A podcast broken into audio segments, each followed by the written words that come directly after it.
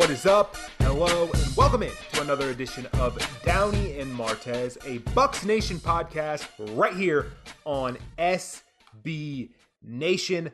Packed show to get to today. A shocker in the Buccaneers world as far as uh, another player departing the team due to a retirement, plus tons of comments made by both Bruce Arians and Jason Licht at the NFL Scouting Combine in Indianapolis. We will get into all of that today. Uh, I am the Downey half of this dynamic duo. I am Trey Downey. You can follow me on Twitter. Bucs Nation is the third part of this. You can follow them on Twitter at Bucs underscore Nation. But the Martez half of this, uh, are we gonna call? Am I gonna call it a triumvirate now? Uh, is uh, the one and only the Lynn Martez. You can follow him on Twitter at Elmar810. What's up, man? Let's get this quick done. I got my combine workout still trying to get it in. 225. Pow, pow, pow, pow, pow, pow, pow. One of my 40s. Woo! Let's do Right, this, baby. Right, right, right now today. How many times could you bench 225? Uh, honestly, be quite honest with you, the last time I benched, uh, actually benched flat bench, barbell flat bench was probably about six years ago. Ooh, I just do dumbbells. Gotcha. I just I just do dumbbells. But I go in there cold and I grab the rock size dumbbells, baby. Give me them 80s, 90s, 100s. Put them on them shoulders, baby. Ah, ah, ah, ah, ah, ah, ah, ah, ah, ah. Honestly, the last the last time I counted 220, I could probably I ain't gonna, I'm not bragging, man. But like I said, probably back in 20 What's the what's the most you probably think you could have ever done? Like at the your most peak? I've ever done when I've done like in one setting. The, the most I've ever done is, is 20, 20 reps.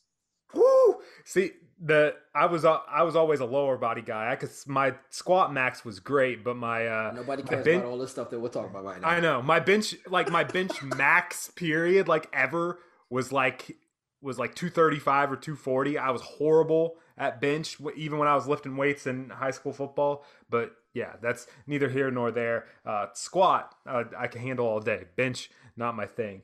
But uh, tons of players are going through that. But you warm the bench. That's where you were good at, warming the bench. I was actually. I was really. I was really good at that. Uh, I was not a. Hey, Downey, we need that end of the bench warm. Get on it. Yes, coach. I was not a college athlete like Lynn Martez was. Uh, but Trust me, don't don't don't pump me up, bro. Lower level. Let me make it perfectly clear. D two. but let's be honest. There, uh, it's very possible that they are about to make the D one uh, basketball tournament. Who are we talking about? Towson. I know, but no, no, no. I'm talking about my Lock Haven days. I'm talking about Oh, my first two years of undergrad. Not only that, I say D2, but today we're going to talk about a guy who was an all pro this Yep. past year, won a Super Bowl ring last year, and went to Hobart College. So let's move on. I've heard the name Hobart College so many times. I still probably I still couldn't even tell you where it is. But that's where that's where we're gonna go. That's where we're going to go first. We're going to talk about the surprising retirement after eight years in the league of Ali Marpet, the Bucks starting left guard. He has started every year that he's been here for this football team. When this news came out this past weekend, I was absolutely shocked. Uh, Lynn, I'm going to get your I want to get your initial take on the news, and then I want to ask you if I were to have told you last week when we recorded this podcast that before the next time this podcast comes out, another Buccaneer is going to retire. How far would you have to get down that list before you would have gotten to Ali Marpet as your as your uh, prediction? That's a real good question. I, I, I'll, I'll give you this with an asterisk ne- next to it. Being around that football team, as you know this, when we've covered it on a daily basis, when you're around that football team, you hear a lot of things, and and not so much that you're you're like cut to the wall type stuff, just things in regards to that everyone else is not exposed to, even if we are on the outside and still covering the team like we do now right? Mm-hmm. We, we we read stuff, we we go online, we talk to people, whatever it is. But I mean, let's be honest. No one's even no one's in the locker room yet. Still, correct. hopefully that'll change this correct. season. But but when we were in there pre-pandemic, we heard things, and we and we heard things again just from being in the building, whether it's whether it's a vibe or whether you actually hear things that are solid and concrete. So if you ask me that question, like you just said, in regards to how far down the line I'd have to get to Marpet before I'd say he'd be the guy that I guess was going to retire, I would tell you if I was around that football team,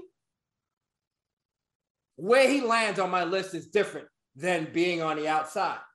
Mm. For instance, it probably doesn't shock the people that cover that team on a regular basis, even though they're not inside that building, as much as it, as it shocked you and I and probably thousands and thousands of fans. Mm-hmm. Because if you are the people that cover the team on a, on a regular basis, whether you're Rick Stroud, shout out Tampa Bay Times, Mount, Mount Rushmore covering the Buccaneers, Scott Reynolds, same thing, Pewter Report, shout out Mount Rushmore, Greg Auman, Athletic, Jenna Laine. I can run them down all to you, right? And you know this from being around and covering that team pre pandemic. Those guys are in that locker room and they do one on ones with players and they, and they have a relationship with players. Mm-hmm. And 74 is one of the cooler, more laid back guys in that locker room. Very approachable. Extremely approachable. And with that, I say that because on my list, he may be further down than he is on those guys' list because they have that relationship with Ali Marpet. And Ali Marpet may have actually, maybe not said it out loud, but at least alluded to the, the fact that, hey, you know, another injury, another concussion. How much longer am I going to be able to do this? And that kind of stuff. And then that, again, that changes where he falls on your list in regards to your question, how far down would I get, would it be before I got to Ali Marpet? Honestly, if you want to tell me who's on the top of the list, it's probably one of the D linemen. It's, or, it's or, probably I guess, Suh. Or Gronk, I guess, because Gronk hasn't yeah, officially announced. Yeah, but, so. but I'm, I'm thinking in terms of, I'm, I'm, yeah, you're right. But I'm thinking in terms of like, you know, one Those are the top those are the top three Gronk, Suh, and JPP. And Suh and JPP, we know the answer. We'll get to that with Bruce Arians' combine comments a little later. But yeah, I'm with you on that. Yeah. So I, I mean, those those are the guys that I would I would put on the top of my list. And honestly, you know, if I made my list last week without knowing the things that I, as I mentioned earlier, in regards to, you know, stepping away from the game because he want he wants his health, and God bless him. It's his choice it's his body, it's his mind. He's made money. He's got a Super Bowl ring. He made the Pro Bowl. I mean, Ali's accomplished a whole lot of things from being where he went to college up in upstate New York and Hobart College. So, you know, God bless him, but he'd probably be like somewhere in, the, in like the the the lower bottom 10 for me, like somewhere around eight or nine to 10, somewhere around there. I wouldn't yeah. I wouldn't think of like I wouldn't I would keep going down and down further down. The guy's 28 years old. Yep. You know, it doesn't yeah, happen. Defi- it doesn't happen. Definitely a shocker. And it's ironic that we were talking last week or the week before we were talking about some of these early retirements like Patrick Willis and talked about and, Willis and things like that. Yeah, yeah we, we, we, talked about Willis. We, we, you, know, you throw out Kuechly, you talk about you can talk about Luck, and you know those guys deciding to, to walk away from the football game. Yeah, um, definitely a shocker. Before we get into how this impacts the rest of the offseason. We certainly talked about the Bucks offensive line and now the only two offensive linemen that they have coming back are the tackles. But I just want to talk about Ali just a little bit more and I want to ask you if you have a memory that sticks out for Ali Marpet because for me, it was when he came in as a rookie and Dirk Koetter and the rest of that coaching staff and that offensive line room and stuff, they were putting him in head-to-head drills with Gerald McCoy. And this was when those guys would come, the coaches would come to the press conference after training camp and they would say, Gerald just wrecked practice that day. But Gerald was always very, very impressed with Ali from day one and talked about how he was giving him battle. And Ali was ne- Ali kind of relished in it that he was getting that kind of experience early on. And this guy came in and started pretty much from day one, did Marpet.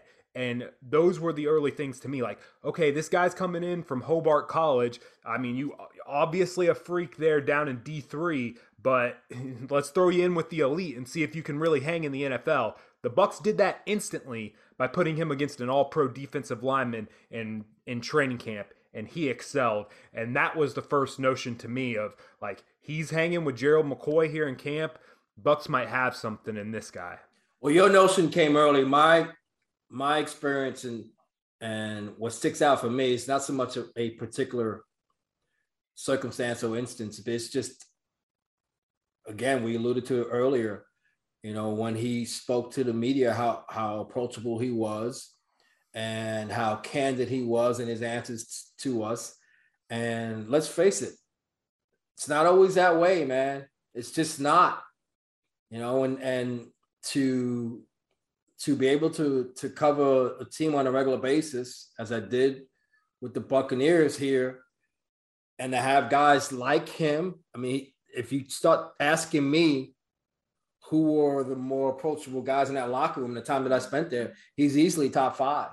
Yeah. He, he's easily top five and, and not only just approachable, but he was quick witted, uh, honest.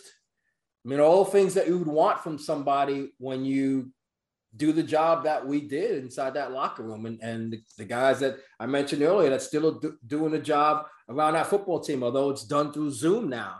You know, he was one of the better guys to, again, to, to spend time with and, and to be able to spend, whether it be 10, 12 minutes in a group setting or just a one-on-one. So, and I, I honestly think one of the things that sticks out for me too was the relationship he had with the guy on his uh, on his left at left tackle, Donovan. Smith. Those guys were inseparable, and you know to have those guys have the success they had over the last two years, after all that went on prior to winning a playoff game, winning another playoff game, winning an NFC championship, then actually winning a Super Bowl. You know, there was a lot of grief going on, and, and you know, especially on that offensive line, there was there was a lot of talk about. You know, we can go back to the quarterback play prior to when Tom Brady got here, and for all the shortcomings of the quarterback play, the offensive line got a lot of blame for especially especially Donovan and Ali was always his biggest supporter. One of his biggest supporters, and and it, it, worked both ways too. Because when we did get a chance to talk to Donovan Smith, he he was glowing about his relationship with Ali, and they, you know, he joked around and and uh, you know some of the things that sticks out to me in uh, some of their comments is you know they go to a steakhouse and tear it up, but that's what old linemen do, man. That's yep. what they do. So and you know it's it's weird that you hear about a guy who's 28 years old, who's walking away from the game. But people don't think in terms of, and I'm talking, when I say people, I mean fans, I mean media, whomever it is. You don't play this game, man. You don't realize when you play particular positions, especially on the defensive and offensive line, there's a lot required of you from a physical standpoint. I'm not talking about Sundays. And I'm not even talking about prep Monday through Saturday. I am talking about staying above a certain weight so you can play that level of football. Look at the difference in these guys' physiques when they when they leave. These these O linemen. All you've got to do is turn on TV, man. Yeah. Look at ESPN. Look at Jeff Saturday. All right. Look at I mean, look at Joe Thomas. Joe Thomas, the same thing. I mean, it's the, I can run him down to you, dude. Nick Mangold, the Jets. All of a sudden, he fits in the back of a trunk uh, on a commercial. Uh, well, I don't know, one of them, one of them uh, crazy Bud Seltzer commercials. Mangold's in one of them because he lost a bunch of weight. He's a 300 pounder. Okay, Nick Hardwick, who played for the, the then San Diego Chargers, their center, over 300 pounds. That guy weighs what I weigh now, 220. Okay, there's a certain requirement to play the game at this level when you play D and offensive line. And that's one of the reasons, you know, some guys walk away the way Ali is now. Now, Ali wasn't the isn't the isn't the biggest name on a national level, but you mentioned how good he was with the media. I don't know what Ali wants to do, but I think he would be phenomenal if he wants to get in into into a media role. I think he I think he would excel at it. Well, here's the thing. Okay. The last two years, like it's done for a lot of people that are at the Advent Health Training Center. I mean, on that football team. All right. What the last two years has done has put Ali Marpet on the map. Super Bowl winning quarterback, part of that Super, Super Bowl winning offensive line that protected that quarterback. All right. And the following year makes a Pro Bowl. I mean, that you you start checking boxes off, dude, and you yeah. can walk into and you can walk into any media room when it comes to executives sitting there, and you can sit across from them and say, I got one of these. And guess who I blocked for? I blocked for who? Tom Brady. Where? In Tampa. Okay. Jeff Saturday wasn't a household name. Jeff Saturday became a household name. Why? A little, a little bit more than Ali, I'd say. Yeah, because of who he yeah. blocked for and how majority, long. Yeah. The majority of his career. Yeah. Ali did it for two years, but in two years, he took two things that every guy wants ring, Pro Bowl, boom, check, check. Okay. And not only that, again, you walk inside that room. First off, his name's Ali. Come on, man. Yeah. Ali. All right. Yeah. That's a, that's a, that, you know, that's, that's a, that's not, that's a unique name to yep. be to be able to say, yeah, you know, I'm sitting across from Ali Marpet, we're talking football. He's gonna be our analyst today. Boom. That's number one. Number two is his personality in itself. I mm-hmm. like I said, he's quick witted. He's gonna be honest. He's gonna be he's gonna be all the things you want from an analyst. Now, whether or not he wants to do it or not is one thing. But if he if he decided to do it and put the time into it, the same way he excelled from Hobart College into the NFL, he would do it inside the booth or, or, or on TV breaking down games, dude. Same way. I mean, come on, David Diehl. Yeah. Okay. I, I can run down names to you. You want, yeah. you want to you want to tell me oh, just Keep just Saturday, just just Saturday, you know, you kind of know household name. I can run down names for you, dude. No, I'm with you. I'm with you. That my man could be sitting on NFL it's, Network next year it's very it's very rare that you have a offensive lineman who is somewhat of a household name, and I'd say Saturday and maybe Joe Thomas are the only guys that have kind of accomplished that in recent memory. And both and look at where that both of them are okay. right now. Okay, and and, you, and and and rightfully so. One guy's a Hall of Famer, okay, and, and one other, guy's going to be. No, I'm saying one guy yeah. is Thomas. Yeah, and one guy's going to be, and Saturday is a guy that blocked for two Hall of Fame quarterbacks, yep. two Super Bowl Hall of Fame quarterbacks. Okay, so Ali's fine, baby. If he wants, if he, if like I said, if he wants to, if he wants to make that phone call, if he wants to have an agent call for him, say, uh, you know, let's get a, let's get in touch with some media executives, see if I can get a gig. I'm sure he'll get one. All right, now let's talk about how this impacts the Bucks moving forward. As I said, the only uh, members of the Bucks starting offensive line that are under contract for the 2022 season are Donovan Smith at left tackle and Tristan Wirfs at right tackle. The interior of that offensive line is completely up in the air because Marpet's retiring, Ryan Jensen is a free agent, and Alex Cappa, the right guard, is also a free agent. Last week we were talking about the franchise tag and where they would go.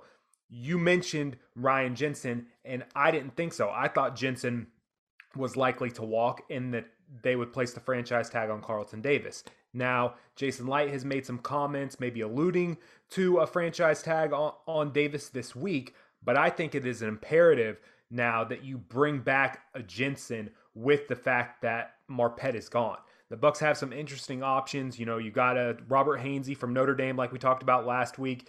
Aaron Stinnie, who stepped in and played uh, for Alex Cappa when Alex Cappa was hurt during that Super Bowl run. That's a guy that you could probably plug in there as well. But I don't think you want to go into 2022 with three new interior offensive line starters for the Buccaneers. Well, last week when I mentioned the fact that they may in all likelihood, in my eyes, the guy they put the tag on would be Jensen.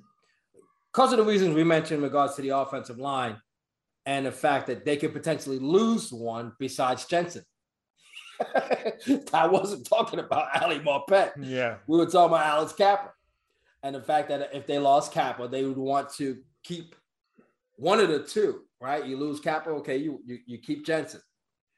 And I said the fact that that had an effect on whether or not you want to go out and keep a guy who's 30 years old and, and who's probably on the, the second half of his career, although he is a Pro Bowl player in Ryan Jensen.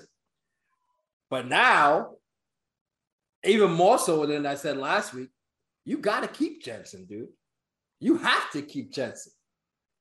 Because without him, then you're talking about just having your bookends. You're not guaranteed to keep Cappa. Marpet's leaving. And if you don't keep Jensen, you got your bookends. You got Smith and you got Wirfs. And that's it. And and we can talk about all the things you want to talk about. We can talk about the running back position. We can talk about wide receivers. We can talk about quarterback, all those things. Those things don't work without the O line. And without continuity on an O line, it won't work either. And if you're talking about replacing three of five, oh, hell no, dude. No. I mean, you look at teams that want to upgrade the offensive line, they make one, potentially two changes on the offensive line. Right? We can talk about the Bengals. We can talk about Kansas That's City was, last yeah. year, right? The whipping they took in the in the Super Bowl last year against the Bucks. What did they do? They went out and got Orlando Brown. They replaced another guy. I mean, you make two changes, but that's willingly. That's because you want to make those changes for an upgrade. Here you have a situation where two guys are free agents, one guy retires.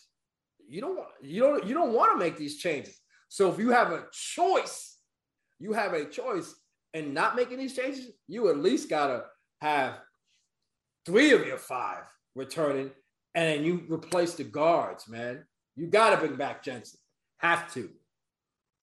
Now let's talk about the rest of the some of the rest of the comments that were made this weekend in term or this week in terms of the Bucks and, and their future. I want to close with the quarterback conversation because because there's a there's a lot there, but uh, let's start with the defensive lineman because we've already mentioned that. Bruce Arians, in, speak, in speaking to the media, mentioned that he has heard from both Jason Pierre Paul and Ndamukong Suh that they are both planning to play in the 2022 season. Last week I asked you how aggressive the Bucks would be in trying to bring those guys back, and you said the first question had to be if they're going to play. We have that ans- answer now. How I'm going to pose the same question to you: How aggressive are the Bucks going to be in bring those bringing those guys back, and where are they at in the in the hierarchy of uh, free agency? Because now they they've got to focus on the offensive line. According to Scott Reynolds of Pewter Report, uh, he's reported that a deal with Chris Godwin looks like it's going to get done. Uh, Carlton Davis, I think, is important too. Uh, it's going to be very interesting to see how this uh, D line shakes out. If you're asking me, I think the Bucks would be better off working on Suh to get him back simply because you just have more depth at the outside linebacker position with the emergence of uh, Joe Tryon-Shoyinka and Anthony Nelson there. Uh, that's just my opinion on that. You'd love to have both back, but I think Suh might be the one that is more important next year. No, that makes sense. And what you have to think in terms of let's just take let's take the last two years. Take a take a big enough sample size over the last two years. And as much as I love 90, ça passe la boule, JPP as much as I love it, take the last two years and think in term think in terms of which one of the two were you able to play without? Yeah. Right? And one guy, one guy didn't miss any time, bro. 93 didn't didn't miss any time. And because of that, because he's shown you that if you go out and give him another year in 2022 and he comes back and wants to play for you, he's going to be there. He's going to play. But on the flip side, if you talk about the other guy, Jason P, uh, Pierre Paul, at number 90, you're not guaranteed that he's going to give you more than eight games, 10 games, 12 games, 16 games, 17 games. Things happen. I'm not telling you Ndamukong Suh is guaranteed to give you 17 plus a playoff run. I'm not telling you that. But based off the sample size over the last two years, he's more likely than the other guy. And because of that, and because of you mentioned the depth in one position as opposed to the lack of depth in the other, then yeah. And Ndamukong Suh is the guy, if you have to choose one, you bring back Suh and you make sure that you do. See what I did there? You bring back Suh. make sure that you do. All right, Buccaneer John. Don't ever do that again. This podcast will be over. Ndamukong Suh, how do you do? Even though he probably, I, I don't, it was more like Indominus Sue, how do you do? Don't ever compare me to him again. Again. Like I said, you bring back Suh and 90, I mean, he, he's been playing for 10, 12 million dollars. What's he going to want to play for in, in 22?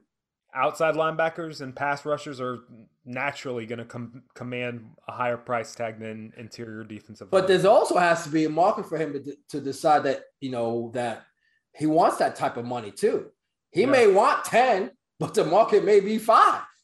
And he may decide, you know what, I'll take the five to come back here and be a, you know a, a a rotational player because at this point that's what he might end up being anyway.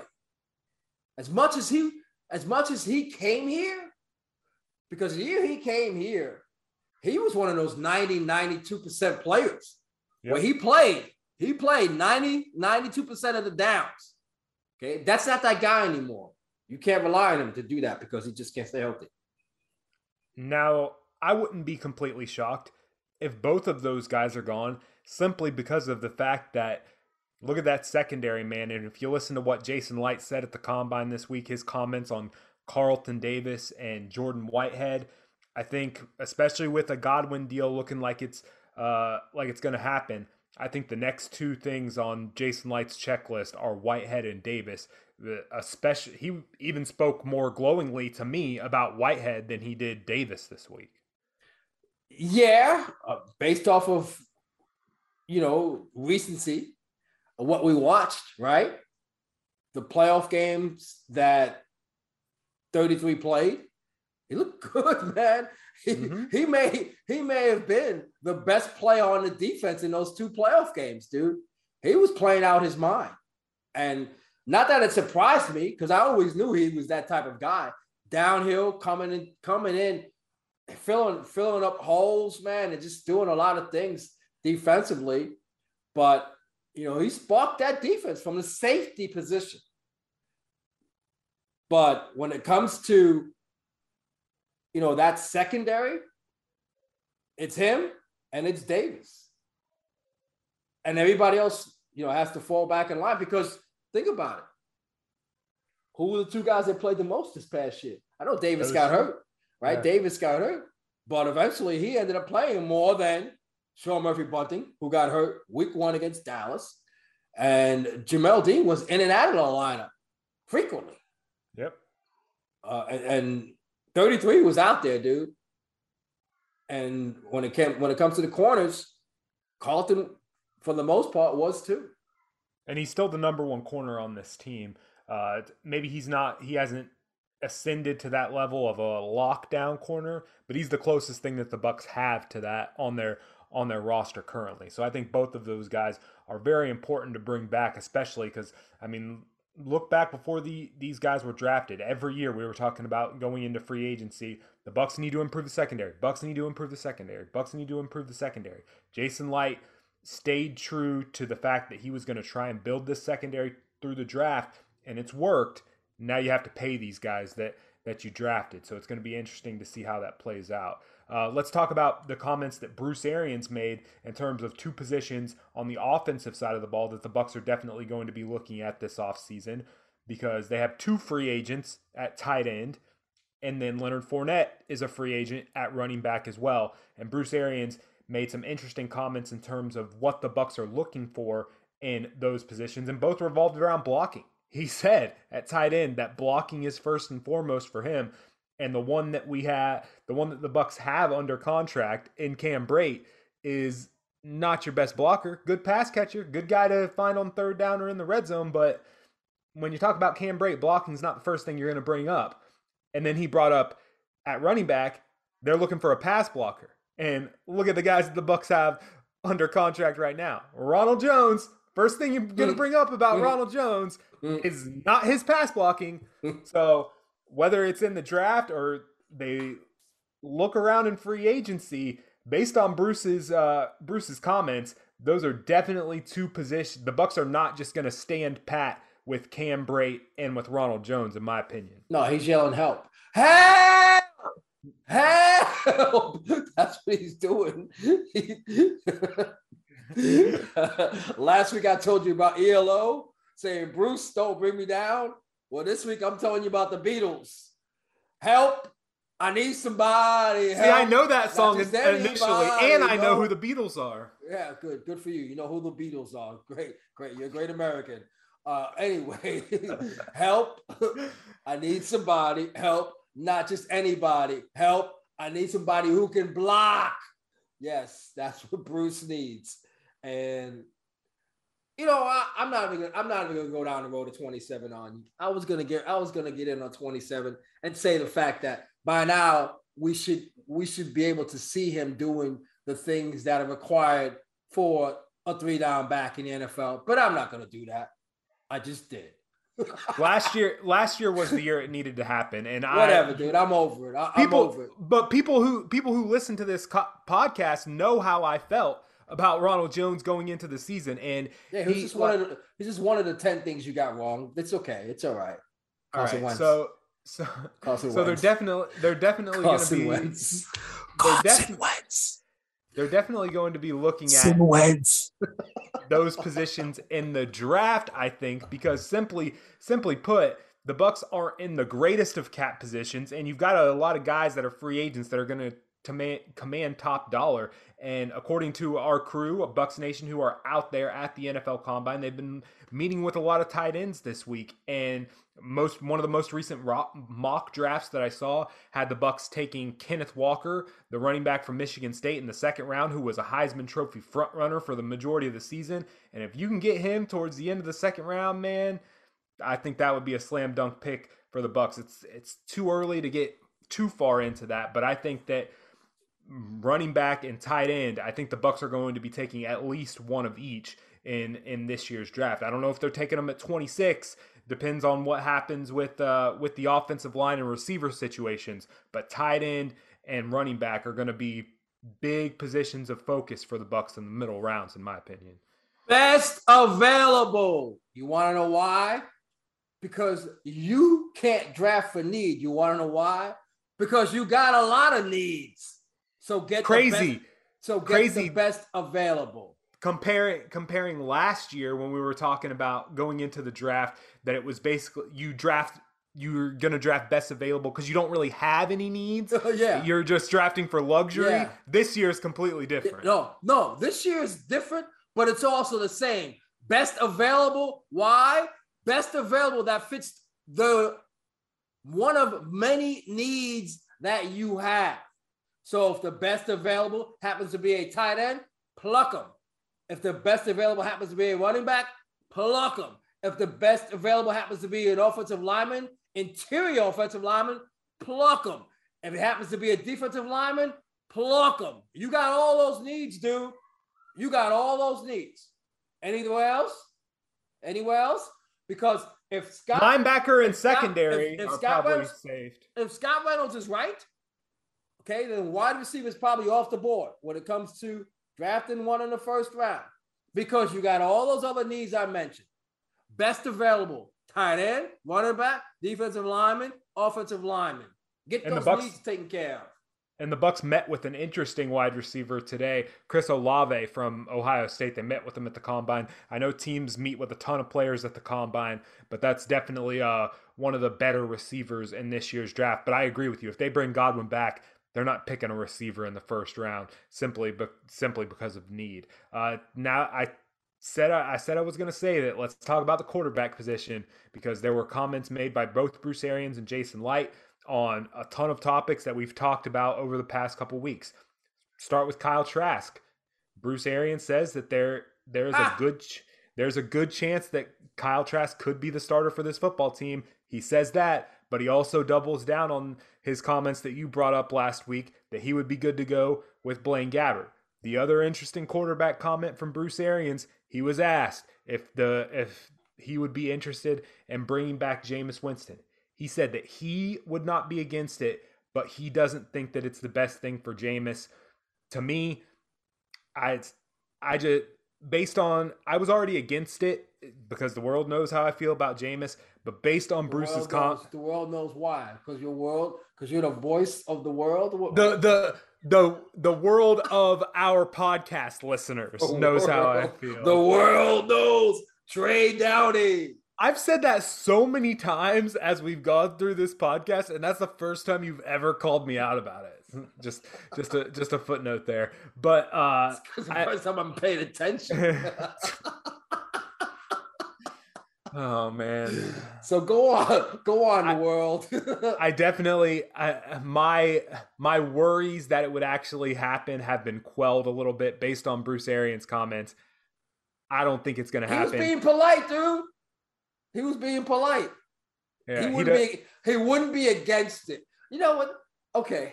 Here, uh, I'll give you an example. I'm, wait, I'm let me give you an example, okay? Let me give you an example. One of my buddies runs into an old girlfriend of mine, an ex.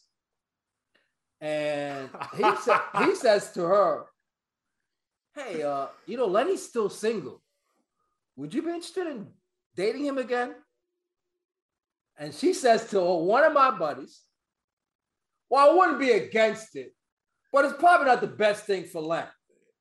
You know what she's saying? I don't want crap. I don't want crap to do with Lenny. That's what she's saying. I don't want a damn thing to do with Lenny.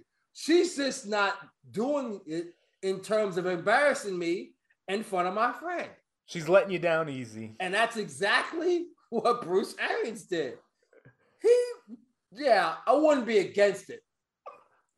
That's not a glowing endorsement of wanting somebody to play for you. Who, like, what, like, what person who hears that about them is going to be like, oh, great, let me get on the phone and call him up. Oh, great, let me call my ex up. She says she wouldn't be against it. What the? Girl, I'm not calling you if you say that about me. I wouldn't be against it. That's that's the best thing you could say about me. I wouldn't be against it. Can like, we can all the time that we spend together? We spent five years together.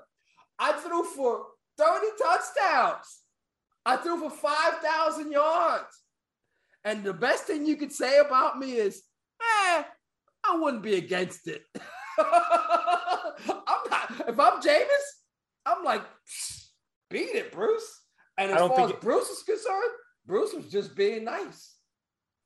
Can we officially can we officially knock him off the list of possibilities? Hell yeah, yeah. Based off based off of that comment, come on, man. All right, now let's let's let's dig in.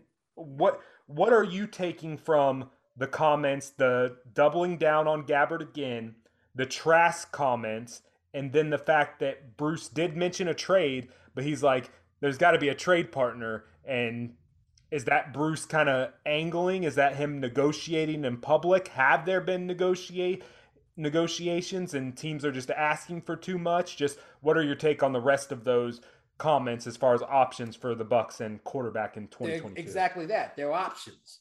But option number 1 is whoever's behind door number 3. Because one is Gabbert, two is Trask, and three is four or five potential quarterbacks. And you know what? Three with those four or five potential quarterbacks is better than door number one. It's better than door number two. Say whatever you want. Right now, today, do you think, based on the comments made, do you think it's more likely more likely than you originally thought that. Trask has a chance to start? No, No? neither one. Neither one. I'm I with keep- you on Gabbert. I think I Trask is possible. Negative. I'm, I'm going to tell you again. I'm to tell you again. I'm not the most. I'm not. I'm not saying Kyle Trask. it's not a matter. It's not a matter. It's not a. But I'm just. I'm just saying. Like It's not I a matter. think It's a where this. It's no. It's where this team and where this head coach is. It's got nothing to. It's got nothing to do with Trask for the most part. From this standpoint, if he was ready to take the reins for a head coach who's on a one or two years Max. that's it. So you're telling me one or two years max, and you want to keep throwing Kyle Trask at me. One or two years max, and, and you want to tell me that Bruce in his last year or second to last year, his last two years, he's going to be coaching Kyle Trask, who's never started an NFL game. Dude, that's not happening. That's not happening. And So if it does, they- and if it does So happen, why did they draft will- him? I- you can go there if you want. You draft him because you don't know what he is until you get him in your building and you and you get him prepared. Okay. Okay, that's why you draft him. That's why. Okay. I'm with you. That's number one. Number two is, I'll tell you, I will tell you again. Bruce is not going out his last year or second to last year with Kyle Trask as his quarterback. Okay. And, and if Kyle Trask is a, is a starting quarterback in September, the first game of the year, I will come find a crow. I'll eat as much crow as you can put in front of me. I will eat all the crow in goddamn St. Pete. Okay. It ain't happening. That dude is not going to be the starting quarterback. I don't. And, and listen, if you disagree with me, whether you're another podcaster on this network, on this Bucs Nation, God bless you. It ain't happening. I'm telling you, it's not going to happen. You can write as many articles as you want on Bucs Nation and and and hugs and kisses to all to all my to all my buddies from the media that cover the Bucs. But if they're writing the same stuff, they know better than that. Bruce is not going out his last year. Every year, what do we got to do? At the end of the year, what do we have to do? Bruce, you're coming back? Bruce, you're coming back? Bruce, you're coming back? We do that every year. So you're telling me we're gonna ask Bruce, Bruce, you're coming back? At the end of 2021, and he has to answer, yeah, I'm coming back for 2022. Yeah, I'm coming back for 2022. Do you still think? And you don't hear anything else after that. You think the last year that he coaches in the NFL is gonna be with Kyle Trask, who's never played an NFL game? Come on. Do you still think it? Do you still think it's a given that Bruce Arians is the coach of this football team come opening day? Oh, you you think he could be gone? Like he could walk away? I I mean, it would be a bad look, but depending on how, gonna- I would think if he was. but gonna do it, depending on how this free agency kind of of shapes nah, up. that that would be a, that would be an extremely bad look. I would say if he, if he was going to walk away, he would have done it by now. If you're gonna what you're going to actually put the team together and then walk away, no, that woo. Uh, you know what? I love me some Bruce. I- yeah, That sounds like Bruce Springsteen. I love me some Bruce. Yeah, Bruce. I love me some Bruce. But if Bruce walked away in that fashion, as you just mentioned, after they put this team together for 2022 and they put this roster together, and he walks away from not only his football team, but his coaching staff, oh, he'd lose some point. He'd lose some major points for me. Yeah. two last unless, unless there was a there was a health reason why. So two last two last things as far as how the combine has gone and comments that have been made. One involves possible quarterback from the Bucs. The Falcons, their head coach and their GM speaking to the media this week left the door pretty wide open in terms of a possible Matt Ryan trade. Now that would look different than if they were to have cut him and the Bucs were able to sign him that way. We've talked a lot about option number 2, option number 3. I've said that I don't know if a trade is possible simply because I don't 100% know how that would work under the cap and how much the Falcons would take versus how much the Bucs would take because he has the highest cap hit in the NFL for this coming season. But it was interesting to me that that I mean, they Arthur Smith Arthur Smith spoke glowingly of Ryan, said he's got a lot of good football in front of him, but then also said at the back end, hey, if somebody calls about Matt Ryan, we're still going to listen. So we talked about all these quarterbacks possibly on the move. I think that Matt Ryan, me throwing him out there at the beginning of this situation was a little bit pie in the sky. I think right now you definitely have to include him, especially when we're looking at scenarios in Green Bay and Seattle where it, it's starting to look more likely like both of those guys could stay. You better have a plan. That's all I'll say. I'm not talking about the team that picks up Matt Ryan. I'm talking about the team that lets him go. You better have a plan. You better have a plan. If the Bucs call, what do you think? If the Bucs call the Falcons to talk about Matt Ryan, what do you? Especially because it's an interdivision thing. What do you think the price tag is? What do you think Atlanta? What do you think it would take for the Bucs to get Matt Ryan in a trade? Multiple first round picks still? No, no, no. no At least no. one though, right? You think? The only reason why I think Atlanta's justified asking for one because of the huge cap hit they're taking if they trade him. Yeah. I mean, look, I'll bring him up again. look at Carson Wentz, right? He went he went for a conditional one. And you know, based off of his performance. How much he played, yeah. Yeah, his performance last year, you know. I would say that Matt Ryan's a better quarterback than Carson Wentz.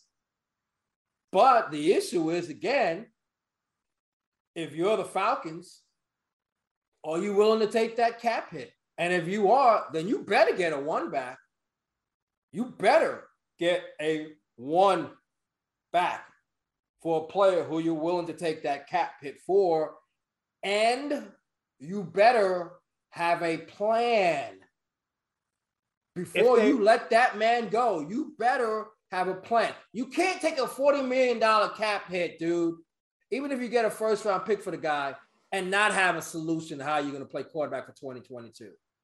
If they are truly open to trading him and Wilson and Rodgers stay with their current situations, he's got to be the most attractive option, right? To me, for a team that's close to winning. Uh, to, I mean, based, because of other the money? than other than uh, the money, the money is an issue, but I mean, Garoppolo There's wins. no but, dude. There's no but. I'll take Carr before I take him. Okay, Carr. I wasn't including Carr in it. Carr, Carr, I'm with you on, but then, but I think other than your your Wentzes, your Garoppolos, your Kirk Cousins, who also involves uh, a huge cap hit there. Maybe even maybe even a little more attractive than a Deshaun Watson just because of the uncertainty sur- surrounding Watson. I think that he becomes one of those marquee guys if uh, Rodgers and Wilson are going to stay with their current team. I mean, you want to talk to me in 2022 when the the money's not that big of an issue? That's fine. But right now, I'm sorry, 2023, mm-hmm. when the when the money's not that big of an issue, that's fine. Talk to me in a year from now. But this year, that's crazy for a team to, to take that cap hit. I mean, they wouldn't have to take all of it. It would be split with the Falcons. I understand. Part of it. No, I'm talking about the Falcons in itself. Oh, okay, I'm talking about okay, the Falcons gotcha, taking that gotcha, cap hit gotcha. and losing their quarterback. For for the Bucs, it's fine. Take you know you get you get a starting quarterback in the league. You solve your quarterback problem. I'm not talking former about former MVP. Yeah, I'm not talking about the Bucs. I'm talking yeah. about. Uh, I mean, literally, he probably would be the, the best quarterback in the division, right? Just he already is. A, no, right I'm saying now. just on a different team now. Yeah. But if I'm the Falcons, why would again? I'll say it again. You better have a solution at quarterback if you're going to take that huge cap hit and get rid of that guy. The other name that has been brought up in trade talks, not a quarterback, and I'm not uh, assigning this guy to to the Bucs. I don't think the Bucs are going to trade for a running back, but reports are that Saquon Barkley that the Giants could be open for business in terms of in terms of him. Now, he's had trouble staying healthy, but when he's been on the field, uh, last year his production went down, but he's shown flashes of that guy that everybody was pegging as, you know, a a Pro Bowl running back every year coming out of Penn State. Are you surprised that these reports are coming out that the Giants are open to trading Saquon and do you ultimately think he gets dealt? I'm not surprised, dude. Devontae Booker, uh, Devontae Booker had as many yards, actually had more yards than Saquon had, and less carries.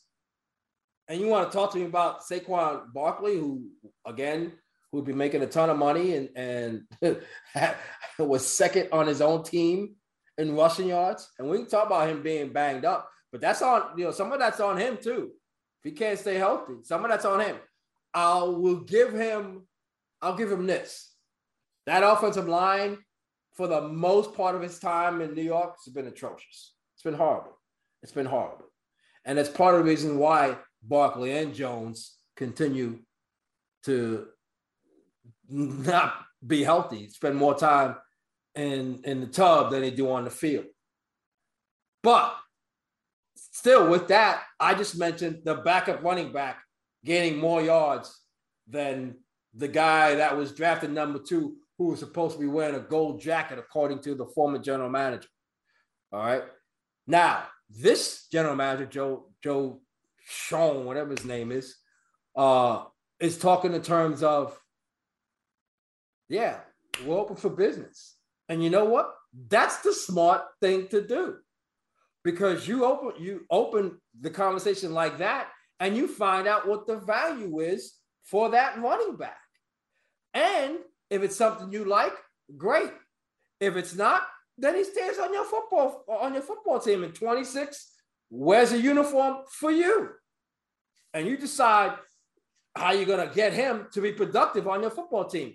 But initially, saying you're open for business, yeah, because if somebody's stupid enough to give you a number two for him and take him off your hands, bye.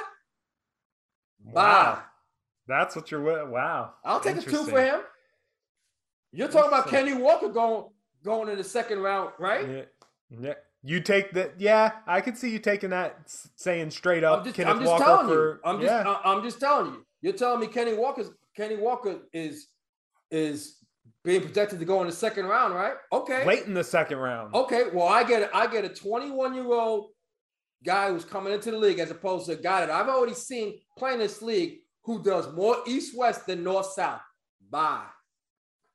Well, that's what I'm about to tell everyone. I'm about to tell everyone Bye. bye, because that's gonna do it. What? We're not gonna talk about all these guys signing big contracts in in the media. Oh man, you're the guy that brought it up last week. Oh, Two weeks ago, I it's it's it's it, it is such an interesting such an interesting landscape, especially with the possible Joe. Buck domino still still to fall. I, I want to see some con- already one domino's already given it to fall. the Aikman one, yeah. That's right. Yeah, no, no, no, but but that that that's huge. But I was already pegging Aikman as being gone from Fox, whether that was Amazon or ESPN. We didn't know. Now it's going to be now it's going to be ESPN. Uh, yeah, a lot of folks didn't have him go. Didn't have him going to ESPN doing it and, and taking over Monday Night Football. Amazon was the more likely one because Al Michaels wanted him to. And now it's interesting that Amazon is closing in on Kirk Herbstreit, which I think is going to happen. And I'll tell you why. Because the interesting thing in all of that, Well, and you doing some research. it now, right? You just give me to say bye. You did wanna it. You know I'm oh, long-winded, I and you know it. I Oh, and you I know I it. love this stuff. I did it. Herbstreit would be able to do the Amazon Thursday night package and still be on college game day and call college football games for ESPN the way his contract is written. It's not gonna be Herbstreit. well, if Al Michaels ends up on Amazon, he's not. He it's not going to be Herbstreit. Al want Al wants a former NFL player to do. I'm be honest with you, dude. That's that guy's always worked with, with top NFL guys. He's probably going to want an NFL player to do with him. Herb NFL Street's player. such a such a recognizable College. analyst. He's done pro games. He's done pro games. I don't Him get me Fowler, wrong. yeah. I already know he's done pro games. Don't don't hit me over. They do play play play do playoff games. I already know that. I understand that. But what I'm telling you is, is Al Michaels is in his late 70s, dude. I think he's in his 80s actually. No, he's not there yet. Don't kick him to his 80s yet. Go ahead, look it up. Be be wrong again for the fifteenth time in recent history.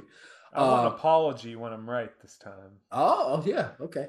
Anyway, he's in his late 70s and he's not going to be doing what is he? What is he? Uh, Say it. Say it. just erase. We'll go back to when I said bye. We're gonna delete this part Nope. of the podcast. How old is he, Trey? Seventy-seven. Thank you very much. So, once again, he's in his late 70s. He's not going to be doing this much longer. So, he wants to do it with a guy that has NFL experience. And if he goes to Amazon, he's going to want a guy to that to do it with him as his analyst that has NFL experience. So, I will say this much.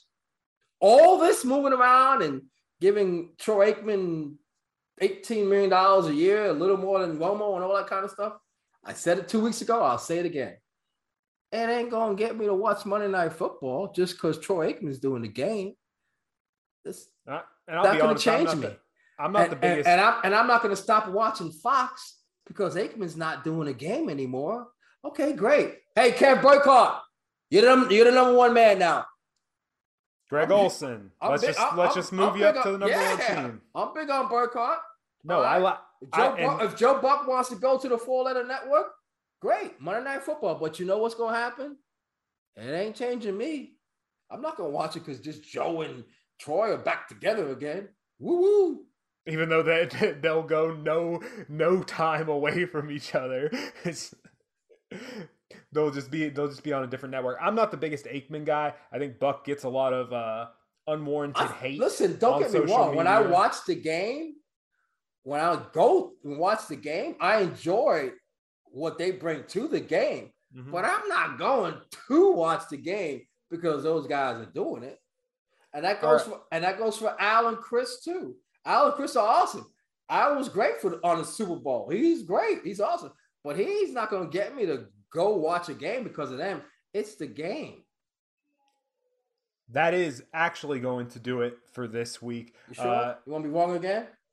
I mean, I mean this might this might be it for this podcast if if Amazon call calls me up and offers me the twenty million dollar twenty million dollars a, Oh, a you're the year that they The offer Sean McVay. What Troy Downey says. You can't even get my name right. Are you just call? Are you oh, I just gonna? They're gonna call. They're, they're they're gonna call me Troy just so Al thinks. Yeah, exactly. Al, want, Al wants right. a Troy. You be Troy. You be Troy.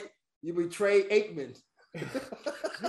All right, that's gonna do it. That's gonna do it for this week's Troy edition. Downey. That's gonna do it for this week's edition of Downey and Martez. He is Len Martez. You can follow him on Twitter at lmart810. I am Trey Down. You can follow me on Twitter at TAD Experience. Check out bucsnation.com. As I said, we've got boots on the ground in Indianapolis. A ton of great stuff coming out of the combine. Check out bucsnation.com on a daily basis, multiple times a day, for all that stuff that's coming out of the combine. And follow Bucs Nation on Twitter at Bucs underscore nation. Until next week, this has been Downey and Martez, a Bucs Nation podcast.